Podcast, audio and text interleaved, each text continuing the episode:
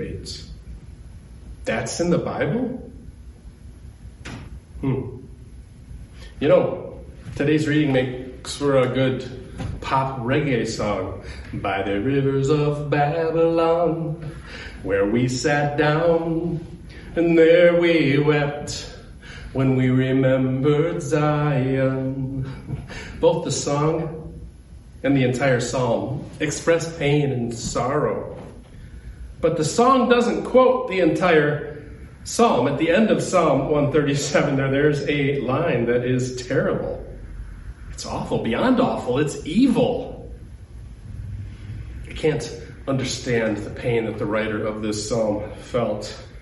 I can't understand the anguish of a people who endured the atrocities committed against them by the Edomites.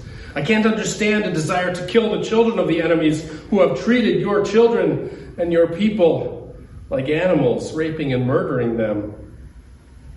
I've never experienced that kind of rage that would come from seeing your children savagely murdered and abused.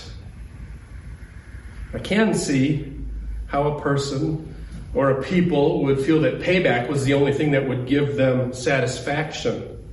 I can see how a person or a people would want revenge after they had been treated so savagely. I can see how a people today want revenge against those who have murdered innocents. But I can't understand ever wanting to take little ones and dash them against a rock.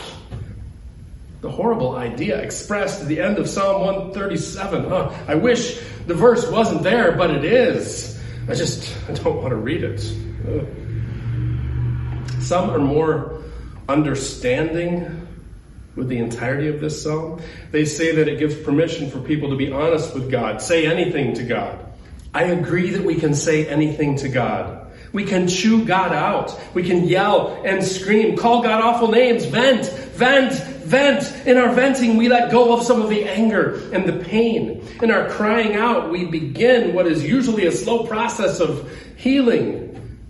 Even in our completely inappropriate words, God understands and God listens always. God isn't the cosmic sheriff waiting for humanity to mess up so God can respond with lightning bolts or something like that.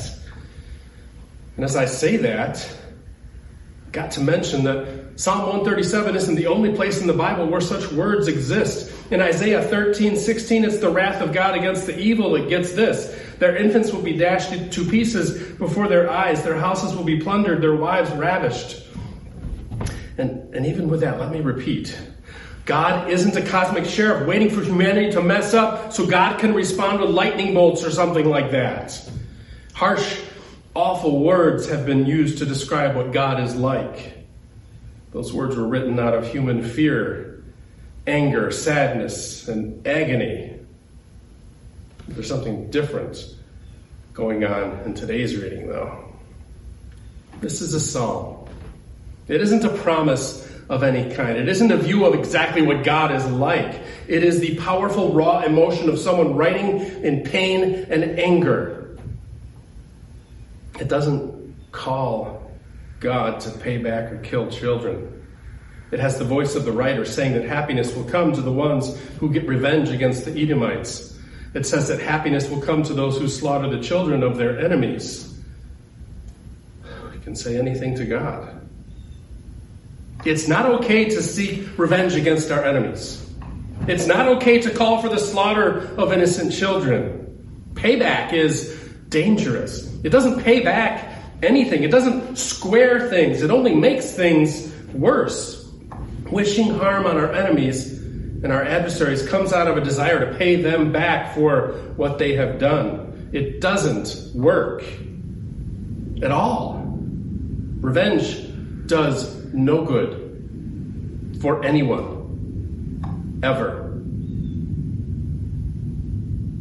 But let's not forget that these horribly offensive words are in our Bible. They are in our sacred book. We cannot, however, judge the whole of our sacred book by the presence of anger, offensive verses, or unacceptable texts. We can't judge any religion that way. Let's just call the end of Psalm 137 what it is horrible, offensive, unacceptable, evil. And we can acknowledge that The pain expressed comes from deep within a heart that has been through devastating circumstances and brutal treatment at the hands of someone else. We can seek to be agents of healing instead of division when we hear others cry out. We can hope that others will hear our pain and will be the agents of healing instead of division when we cry out. This and so many other Psalms remind us that in our anger, pain, and sorrow, we can cry out. We can sing the blues. And in our crying, we can begin the slow process of healing. We can begin to live with and heal from devastation as we remember the place of pain and grieving. Amen.